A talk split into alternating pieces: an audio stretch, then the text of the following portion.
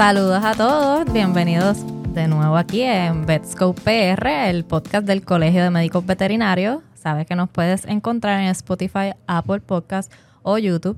Eh, hicimos este podcast para educar al ciudadano y en el día de hoy tenemos a Sol Marí Pérez Vargas. Hola, ¿cómo, estás? Muy bien, y tú muchas gracias por tenerme aquí Seguro con ustedes. Que sí. Cuéntame un poco de ti, Sol Marí. ¿A qué te dedicas? Bueno, pues yo soy trabajadora social clínica y soy tanatóloga. ¿Qué es la tanatología? Que es un nombre que ha salido mucho en estos últimos días o semanas, incluso en el último año. Pero no todo el mundo sabe qué es tanatología. Pues la tanatología es la ciencia que estudia la muerte, ¿verdad? Y los tanatólogos nos dedicamos a trabajar todo tipo de pérdidas. Somos especialistas en trabajar en todo tipo de pérdidas, incluyendo la muerte. ¿Qué te inspiró, verdad, eh, eh, en tu vida para llegar a estudiar esto? Porque no es algo que uno realmente crezca. Uno siempre dice, tienes que ser ingeniero, tienes que ser doctor, tienes que ser... ¿Cómo llegaste a estudiar esto? Pues mira, el tema eh, de la muerte y de la pérdida es un tema eh, que en mi familia, desde que yo soy niña, se ha tocado con mucha normalidad. Así de, desde que yo soy bien pequeña, eh, pues en mi familia se habla del tema de la muerte. Eh, por contarte algo, cuando yo tenía cuatro años, mi papá falleció, pero mi papá era un hombre mayor.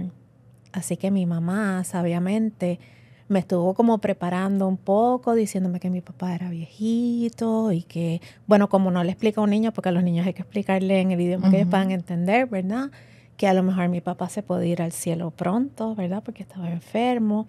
Y así, eh, en mi familia, el tema de la muerte siempre ha sido un constante y ha sido una conversación normal, ¿verdad? Yo crecí eh, teniendo muy claro que la muerte era un proceso natural, así como el nacimiento. Y entonces, más adelante en la vida, eh, decidí que como ya yo era psicoterapeuta, ¿por qué no ayudar a las personas que habían tenido pérdidas? Y por eso estudié tanatología. Y cuando tú te reflejas en esa niña de cuatro años, que obviamente su madre de manera eh, sencilla, pensaría, explicaba en aquel momento lo que era la muerte versus lo que ahora tú puedes entender al estudiar esta ciencia. ¿Cómo tú miras hacia atrás y dices, wow, qué cambio yo he visto en mí? ¿O cómo lo puedo ver ahora de adulta? ¿Cómo no lo podía ver de chiquita? Pues mira, cuando tú eres niño, eh, tú tienes el pensamiento así bien concreto, ¿verdad? Así que si te dicen que tu papá se va al cielo, que lo puedes buscar en las nubes o en las estrellas, eso era lo que yo entendía como niña, pero también mi mamá me explicaba, ¿verdad? Según su creencia, que la creencia de cada cual Claro. es distinta, ¿verdad? Que había algo después que nos morimos. Este, así que yo crecí creyendo eso también. Eh, y ella como que normalizó eh, ese tema en la casa y el, mi visión obviamente acerca de la muerte ha cambiado porque ahora yo soy una adulta, ¿verdad? Tengo mis propias creencias acerca de si existe otra vida o si no existe, ¿verdad? Que eso es totalmente inmaterial, cada cual puede creer en lo que desee. Eh, y entonces yo pienso que el duelo o el proceso de pérdida es algo que siempre está ahí, pero nosotros crecemos alrededor de ese, de ese duelo o de esa pérdida. Y entonces ahora lo veo de esa manera para poder superarla. Claro. Y te pregunto, ¿en algún momento de tu vida has tenido alguna mascota que hayas tenido que superar este duelo? Pues sí, hace unos años tuve un Rottweiler se llamaba Romeo y Romeo se enfermó, ¿verdad? Tuvo un fallo renal y hubo que ponerlo a dormir. Y en ese momento, pues, eh, fue un momento difícil tomar la decisión, ¿verdad? De, de poner la mascota a dormir y, y fue triste. Fue triste porque él era parte del hogar, porque eh, teníamos nuestros rituales de salir a pasear, de ir a la playa. Así que eh, superar la muerte de Romeo pues nos tomó un tiempo, pero ahora yo llevo a Romeo en mi corazón y, y quiero pensarlo alegre, juguetón, cariñoso como era. Así yo me imagino a mi perro, eh, que tanto disfruté. No, pero sí se pasó el periodo de duelo eh, eh, como, con, como con cualquier otra cosa. Y cuando pasó esta, ¿verdad? este suceso de que él se te enfermó de los riñones, ¿fue algo poco a poco o fue momentáneo? Pues mira, fue bastante rápido, fue bastante rápido y, y la decisión de ponerlo a dormir fue como de un día para otro. Así que hubo que tomar esa decisión rápida eh, y pues pensando en, el, en que él no sufriera más porque estaba muy adolorido y sufriendo, pues tomamos la determinación de ponerlo a dormir. Sí, te pregunto eso porque sé, ¿verdad? Y yo he tenido que pasar por el proceso también. Para muchas personas quizás uno quizás puede ver a su mascota o algún ser querido que ya uno sabe que está enfermo y uno, aunque no lo haga conscientemente, pero uno va como que pensando, se me puede ir en cualquier momento y te vas preparando. Pero cuando es un momento así, como de la noche a la mañana, es un poco más fuerte. Sí, es una muerte inesperada, ¿verdad? O una muerte anticipada. Es como se le dice realmente, porque desde el momento en que te indican que tú vas a tener que poner a dormir esa mascota o te indican que ese familiar tuyo tiene una enfermedad terminal y va a fallecer, tu periodo de duelo comienza. Y ahí comienza tu pérdida. Y ese es el momento de tú empezar a trabajar ese periodo de duelo para que puedas terminarlo satisfactoriamente en el menos tiempo posible, aunque cada quien eh, tiene un proceso de duelo diferente y nos toma diferente tiempo a cada cual. Se podría decir que hay diferentes duelos para cuando está esta noticia momentánea y esta noticia que lleva un tiempo. Bueno, lo que pasa es que eh, el duelo anticipado, como te expliqué, es cuando, cuando te informan que esa persona o esa mascota va a fallecer, ¿verdad? Eh, también está el duelo no reconocido, que tiene que ver mucho con la mascota precisamente, porque socialmente el que una mascota vaya a fallecer o fallezca, la sociedad no lo ve como algo tan importante, ¿verdad? Y eso es un duelo no reconocido. Está el duelo anticipado, el duelo no reconocido, está el duelo crónico. Hay diferentes tipos de duelo. El duelo crónico es cuando ya pasamos más de un año eh, y no logramos superar esa muerte de esa mascota o de esa persona y entonces hay que tomar otras medidas al respecto, porque ya no es tristeza, ya puede entonces caer en una depresión severa. Eso sin contar, ¿verdad? Condiciones de salud que tenga la persona, porque todas esas cosas hay que tomarlas en consideración. So, ¿Me podrías decir entonces que, eh, obviamente, el que sientan esta pérdida y este sufrimiento, dolor, etcétera, es algo prácticamente de esperarse? Claro, eh, sí. Pero entonces, luego de pasar un año en el proceso, hay que buscar ayuda. Bueno, lo idóneo es que si usted ve que usted no está funcionando de la manera correcta, ¿verdad? Que la tristeza es sobrecogedora, ¿verdad? Porque hay una diferencia entre tristeza y depresión, ¿verdad? Cuando estamos tristes podemos manejarlo, podemos seguir funcionando normalmente, pero si ya usted ve que usted está perdiendo la paciencia, que usted tiene ansiedad, que usted tiene insomnio, que hay otras cosas que están alterando su manera de vivir y la manera de vivir de los que, de los que nos rodean, ¿verdad?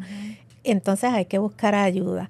Siempre, siempre, siempre eh, uno sabe, uno sabe más o menos cómo puede o no afectarle la muerte de un ser querido, ¿verdad? Y en el caso de nuestra mascota, pues la mascota es nuestro ser querido, nuestro familiar, esa ese animalito que está ahí acompañándonos. Eh, y si usted sabe que su mascota o está muy viejito y puede fallecer o, o está enfermito, pues lo idóneo es que usted ya se vaya preparando para ese momento, para que no lo coja de sorpresa, para que sepa qué hacer, etcétera. Y para estas personas que quieren buscar más información de tanatología o cómo poder estudiar esto, ¿me puedes contar ¿Qué tú hiciste para llegar donde estás? Sí, claro que sí. Eh, en Puerto Rico, la tanatología es como bastante nueva, ¿verdad? Aunque hay, hay personas, eh, por ejemplo, yo tengo profesoras de la universidad que se han dedicado a trabajar la pérdida y no tienen un título de tanatología, pero han dedicado su vida a eso. Eh, en Estados Unidos la tanatología está regulada, en Puerto Rico Mm. No, está regulada. Así que en Puerto Rico hay una certificación en tanatología y hay diferentes instituciones que la brindan, la Universidad de Puerto Rico, Ana G. Méndez, pero los, entiendo que los primeros que la trajeron fue eh, la Arquidiócesis de San Juan, prepara tanatólogos con tremendos profesores y eh, ellos principalmente lo hicieron para los diáconos de su iglesia, ¿verdad? Para preparar los diáconos de la iglesia, pero eso está abierto a todo el mundo. No sé si hay otras instituciones también que, que preparan en, en certificación en tanatología.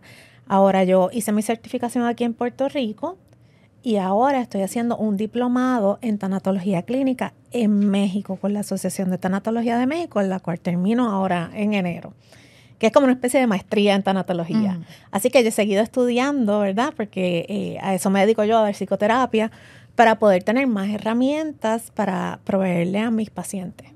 ¿Y cómo ha sido esa experiencia de, aunque sé que estás acá, pero estás estudiando en México? Porque en México tengo amistades mexicanos y esto del Día de los, de, los muertos, sí. para ellos es algo que Bien toca, especial, sí. Pues ha sido súper enriquecedor porque eh, la cantidad de información y de libros que Mm. estas personas te proveen para tu poder estudiar eh, es que no en el año de estudio tienes que ser hasta medio autodidacta, ¿verdad? para tu poder competir con el conocimiento que tienen estas personas. Por ejemplo, la Asociación de Tanatología de México tiene 50 años. Mm. Entonces aquí nosotros en Puerto Rico estamos, Estamos en pañales, estamos comenzando, este, y hay mucha gente, hay un movimiento, ¿verdad?, de personas que están interesadas en estudiar tanatología, hay médicos interesados en estudiar tanatología, enfermeras interesadas en estudiar tanatología, así que es un movimiento súper positivo porque hay que regular el hablar acerca de la muerte, que es algo tan normal como el nacimiento, ¿verdad? Eh, tenemos que normalizar esta conversación. ¿Para qué? Para poder manejarla adecuadamente y que no se nos acumulen las diferentes pérdidas eh, y explotemos luego, sino que podamos ir subsanando poco a poco cada cosa que nos sucede, porque en la vida tenemos muchas pérdidas todo el tiempo. Sí, siempre con estos temas así que pueden ser un poquito complejos o, o que tocan los sentimientos más, eh, ¿verdad? Más deep. de Sí, las emociones, persona. sobre todo las emociones. Eh, a mí me alegra tanto que podamos estar llegando a hablar de estos temas porque es como único que realmente podemos educar y podemos eh, enseñarle a las personas y a nosotros mismos, Sí, porque nosotros claro. aprendemos en el proceso. Uno está aprendiendo todo el tiempo y uno aprende muchísimo de uno mismo cuando uno este, empieza a profundizar un poco en el tema de la pérdida. Sí, así que qué bueno que estamos hablando de esto. Sé que son Sí. temas difíciles, pero son Sí, son necesarios. temas de hablar. áridos por completo. Exacto. Y hace poquito el colegio comenzó unos talleres para los veterinarios junto a Royal Canin. Ujú. Usted fue la tanatóloga. Sí, sí, de súper chévere. La experiencia fue maravillosa. Empezamos a darle un poquito de educación de lo que sería para los veterinarios, asistentes, técnicos, tecnólogos. Y en esa charla hablamos de las etapas del duelo. Pues sí, mira, eh, las etapas del duelo son cinco etapas. La primera etapa es la negación, la etapa del shock. Cuando te dan la noticia, tienes que poner ese, esa mascota a dormir o tu mascota tiene una enfermedad terminal y ya no podemos hacer nada, solamente darle calidad de vida hasta que llegue el momento, ¿verdad? Eh, después de la negación viene la ira. Mm. ¿Por qué me está pasando esto a mí? Porque mi mascota tiene que fallecer o porque esta persona en mi casa está enferma y tiene que fallecer, ¿verdad? O porque me quedé sin trabajo o porque nos da coraje y es, es un sentimiento normal. Después de la ira viene la depresión, que todos sabemos, ¿verdad? Eso es una palabra bien común en esta época.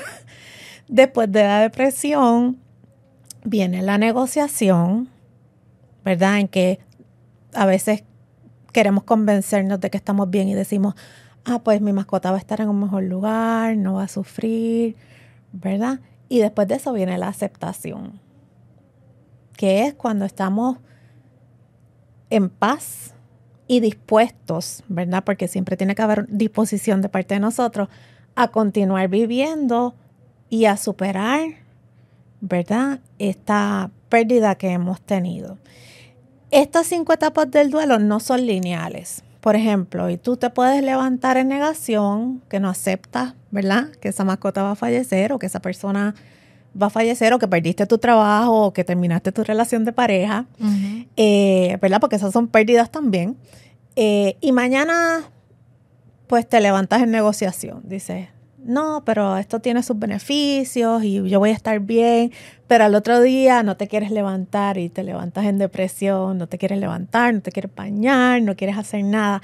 Así que estamos fluctuando en estas cinco etapas del duelo y lo normal sería que tú estuvieses así de 6 a 10 meses, a 12 meses, navegando entre estas etapas eh, y luego aprendas a vivir, ¿verdad? Recoloques esa pérdida que has tenido en como una cajita, ¿verdad? En otro lugar, lo ponemos en otro sitio y continúes, ¿verdad? Con tu vida y con todas las cosas positivas que nos pasan, porque a pesar de que todos tenemos pérdida, también tenemos cosas positivas.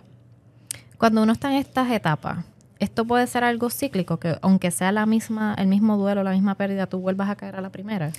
Mira, sí, sí, puede ser algo cíclico.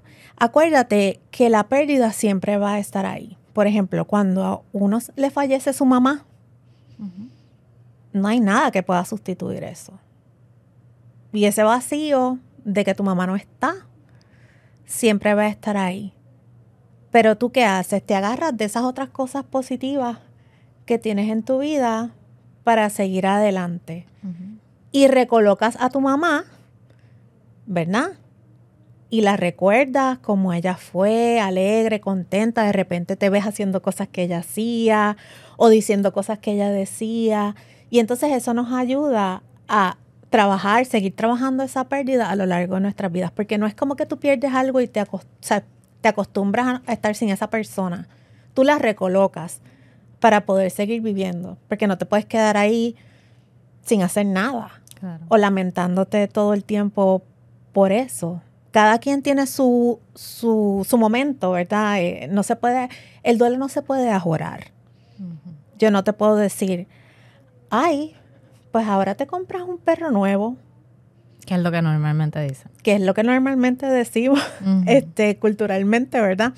Eh, y sí, esa familia o esa persona se puede comprar un perro nuevo más adelante y ser feliz con su perrito o su mascota nueva, pero en el momento del fallecimiento de esa mascota o de esa persona, uno está sufriendo y uno está en un proceso de duelo y en ese momento tal vez no está pensando en comprarse una nueva mascota.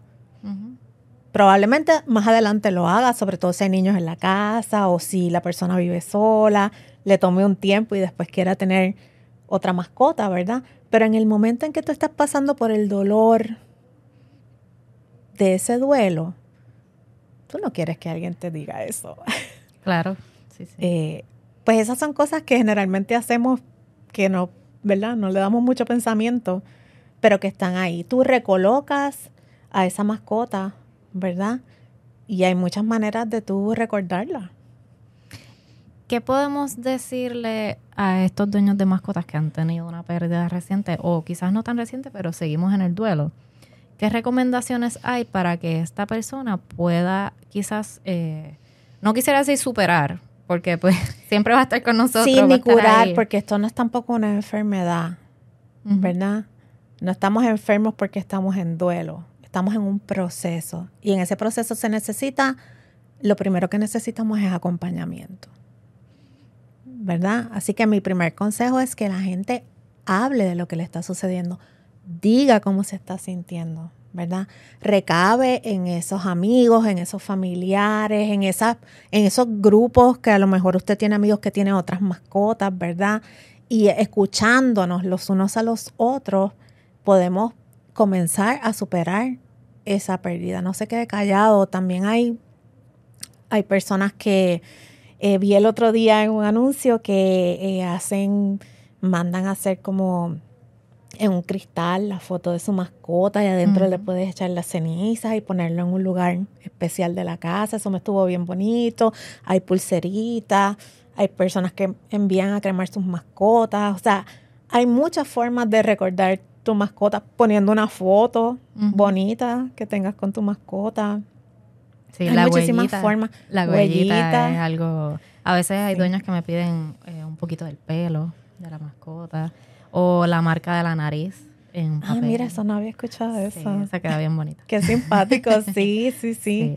Eh, sí. yo creo que eh, dependiendo de verdad de la preferencia de, cada persona, eh, siempre va a haber alguna forma bonita para tú recolocar y poner en ese otro huequito especial a esa mascota que tú tanto quieres y también como hacemos con las personas.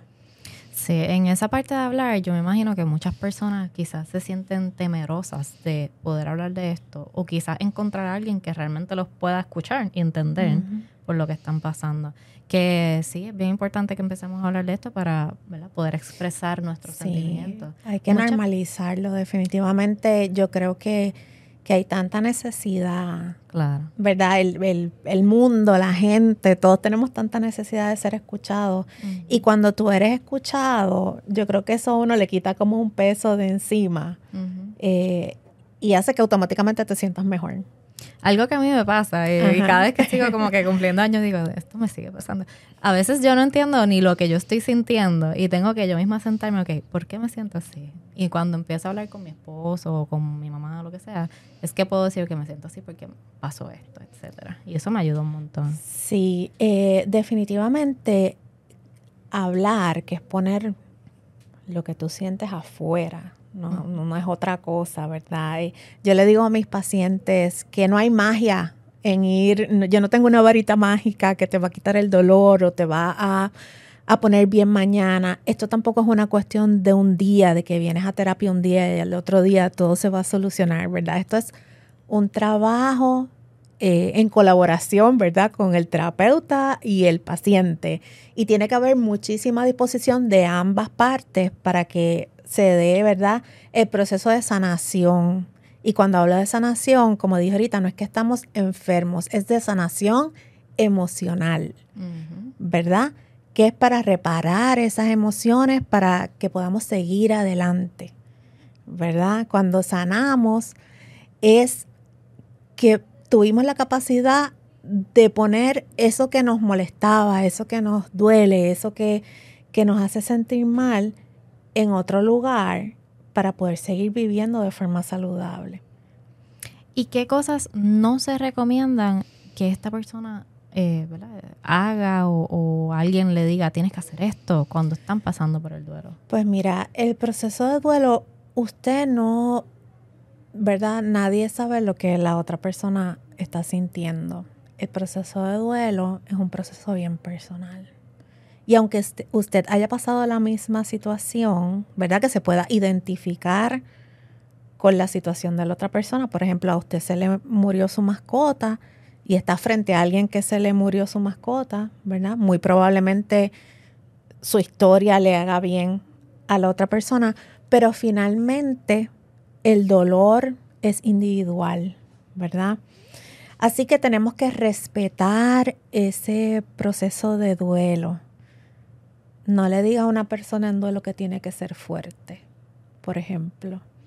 Que eso se oye lo escuchamos en las funerarias cuando escuchamos la gente, ay, tienes que ser fuerte por tus hijos o por tu pareja.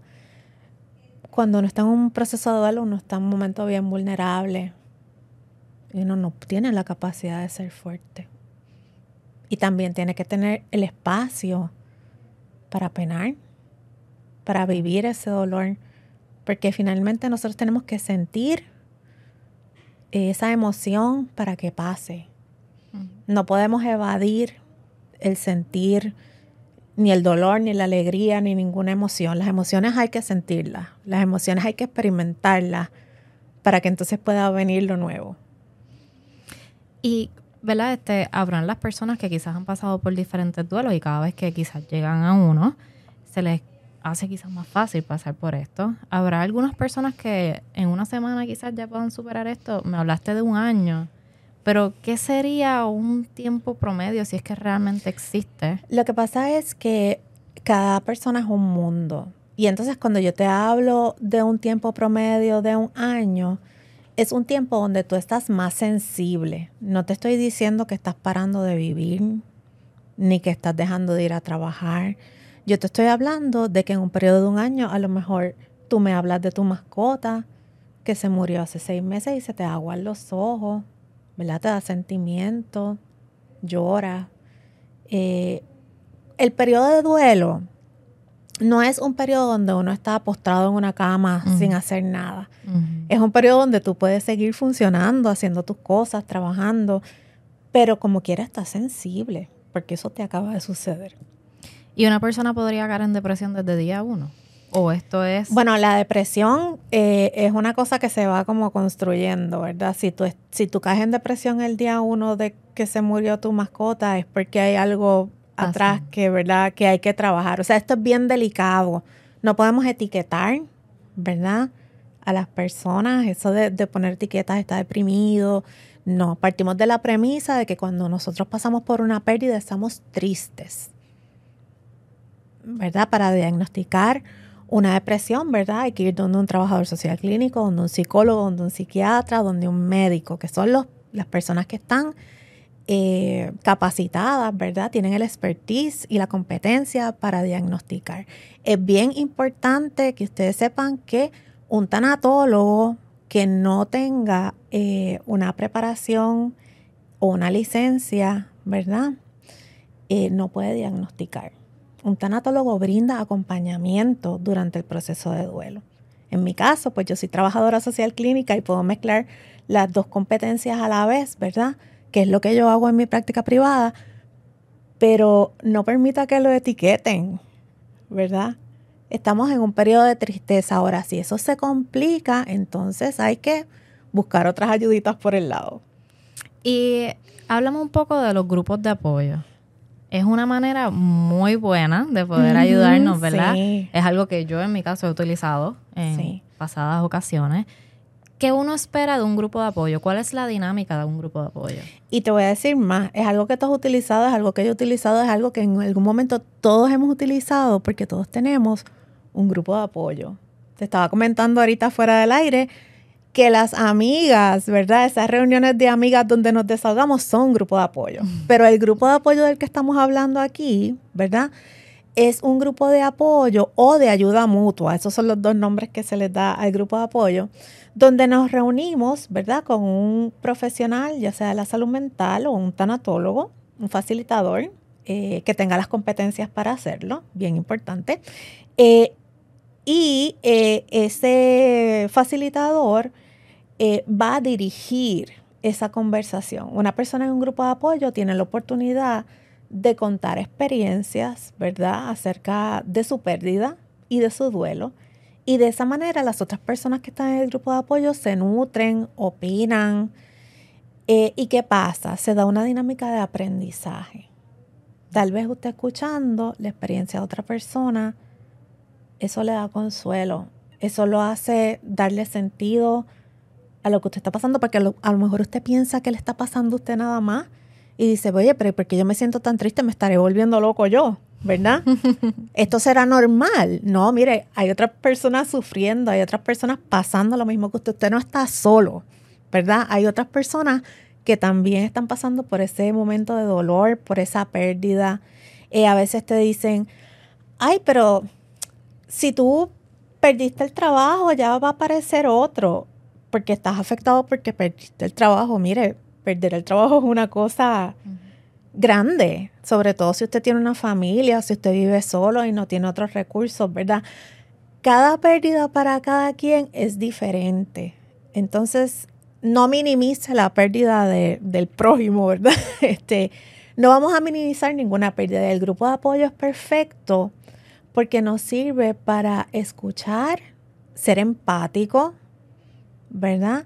Y para nutrir, porque con su experiencia usted puede ayudar a otro aunque no, aunque usted nunca se entere, porque a lo mejor esa, esa persona nunca lo expresó o fue al grupo de apoyo y nunca habló, ¿verdad? No es obligatorio hablar en un grupo de apoyo, usted puede ir a escuchar. Eh, pero se da esa dinámica que es bonita, se crean lazos de hermandad, ¿verdad? Eh, y se aprende un montón. Es, es, maravilloso ser parte de un grupo de apoyo. En estos grupos de apoyo, eh, ¿es recomendable o generalmente se hace de un solo tema en específico o podemos mezclar personas con diferentes duelos? Usted puede mezclar personas con diferentes duelos. Usted puede hacer un grupo de apoyo de pérdida. Que cada cual estaría entonces hablando de su historia. Claro, sí, cada quien puede hablar de su historia. Generalmente eh, lo más que se escucha es, bueno, pues eh, duelo de madres que han perdido sus niños o los no nacidos, ¿verdad? Este duelo de personas que han perdido a sus padres, pero puede haber un grupo de apoyo de duelo en general. ¿Y cuál es, eh, ¿vale? Porque muchas personas tienen como que esta duda, eh, quizás lo ven en las películas o en fotos, eh, se imaginan a todos sentados en un círculo. Y entonces, en este caso, pues estarías tú. Pues esa es la dinámica, precisamente. Entonces, esa es la dinámica del grupo de apoyo. lo idóneo es que podamos hacer un círculo, ¿verdad? Para crear como unidad y que todos nos miremos de, de, de frente.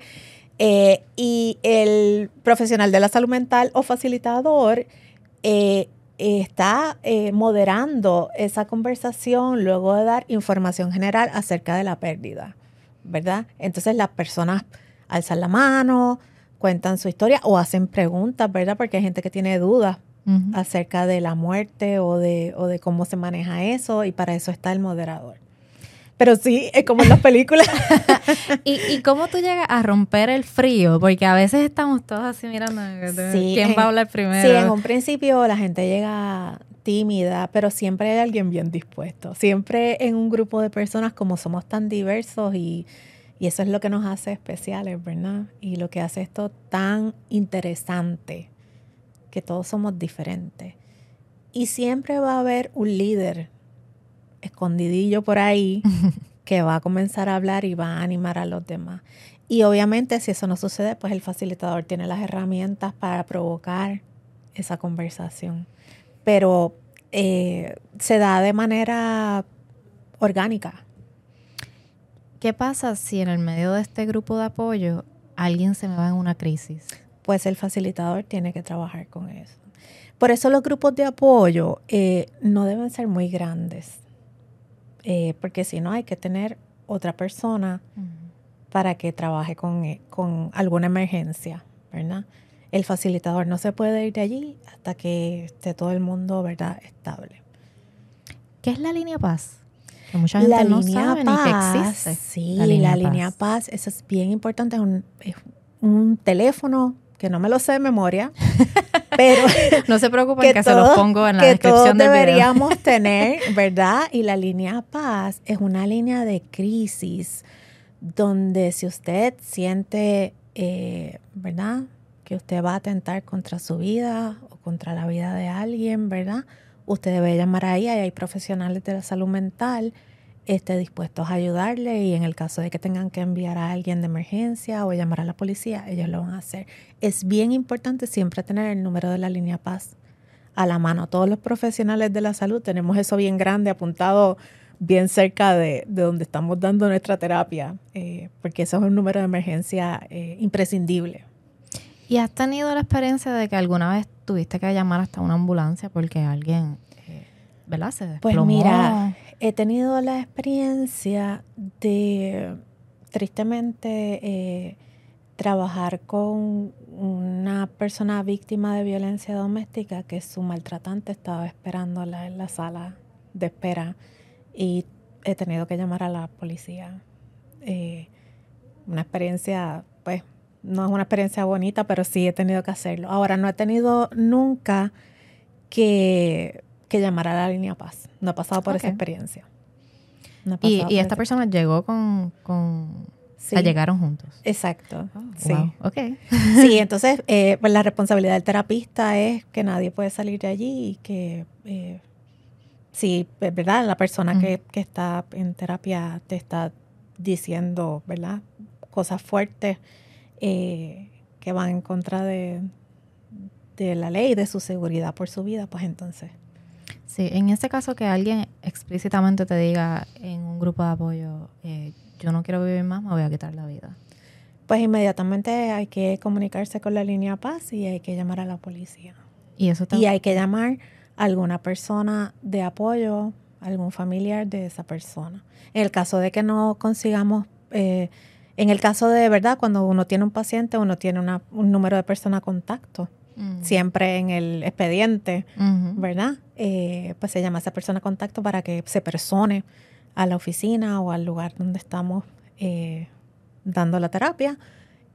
para que acompañe a esa persona y entonces se llama a la línea paz, se llama a la policía, etcétera pero es responsabilidad del terapeuta eh, no dejar ir, esa persona no se puede dejar ir.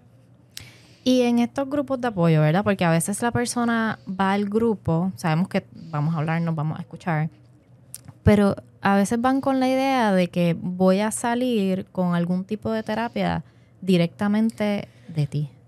Sí, bueno, eh, si alguien después del grupo de apoyo quiere psicoterapia, pues se le facilita mi número de teléfono, ¿verdad? Yo doy particularmente yo doy psicoterapia en línea, ¿verdad? Telemedicina. Este, pero el grupo de apoyo no es un grupo de psicoterapia. Y eso es bien importante estar bien claro con eso. Es un grupo de apoyo, ¿verdad? No se pretende dar una psicoterapia porque la psicoterapia es individual. Que entonces en ese momento que estamos todos hablando, eh, el grupo de apoyo es buscar apoyo de alguien con una situación quizás similar o parecida. Igual estamos todos pasando por un duelo. Exacto, la idea es como, eh, la idea es aprender. De lo que hizo la otra persona. De lo que hizo, de la experiencia que le funcionó. A lo mejor esa persona dice algo en lo que tú no habías pensado, que le ayudó a superar esa pérdida en el grupo de apoyo tú sí, obviamente vas a contar la parte triste, que es que perdiste tu mascota, ¿verdad? O que el proceso para ponerla a dormir o lo que te haya sucedido, ¿verdad? Pero también vas a contar cómo has hecho para superar y a lo mejor esa persona tiene unas herramientas que tú no habías pensado y da un consejo que te hace sentido o a lo mejor entonces si dice que está desesperanzada, pues a lo mejor tú puedes contar tu experiencia para darle aliento a esa otra persona. Y Solmari, cuéntame, ¿cómo estas personas te pueden contactar, te pueden llamar, te buscan por Facebook, Instagram? bueno, pues eh, eh, mi negocio se llama Hablemos Puerto Rico. Eh, tengo página en Instagram y tengo página en Facebook. También me pueden contactar al 939 327 3957. 939 327-3957 y con muchísimo gusto eh, le orientamos y y pues puede hacer una cita con nosotros. Así que ya saben, hablemos Puerto Rico en Facebook e Instagram. y no se preocupen que el teléfono también se lo voy a poner abajo en la descripción del video. Soy muy mala memorizando números. bueno, Selmari, pues muchas gracias por este episodio del podcast del Colegio de Médicos Veterinarios. Gracias por la oportunidad. PR. Estamos muy agradecidos que hayas venido y poder hablar de este tema que es más que necesario para los dueños de mascotas porque es algo que realmente vivimos eh, nosotros nos toca, yo te diría que casi todos los días, sino más de una vez al día. Así que es un poquito eh, triste poder tener esta persona que uno trata de darle ese servicio y pues eh, la persona está triste llorando y uno tiene que estar ahí. Lo más importante aquí es que usted sepa que usted no está solo, que usted no es la única persona pasando por un proceso de duelo. Estamos eh, en una sociedad marcada por el duelo, donde están pasando cosas no tan solo en Puerto Rico, sino en, el universo, ¿verdad? Que usted no está solo, que hay ayuda, que hay herramientas y que usted puede tener eh, la alegría, ¿verdad?, de poder recolocar esa pérdida que usted ha tenido en otro lugar y puede crecer alrededor de esa pérdida. Eso es bien, bien importante. A su forma, a su tiempo, ¿verdad? Eh, sin ser juzgado y en un espacio seguro. Siempre búsquenos en nuestra página de Facebook e Instagram para que se entere de nuestros grupos de apoyo. Vamos a estar teniendo diferentes por toda la isla, así que siempre pendiente de eso. Y nos puedes buscar, recuerden, el Vetscope PR, el podcast del Colegio Médico Veterinario en Spotify, Apple Podcast y YouTube. Muchas gracias. Agradecida, Chayla. Nos vemos. Hasta luego.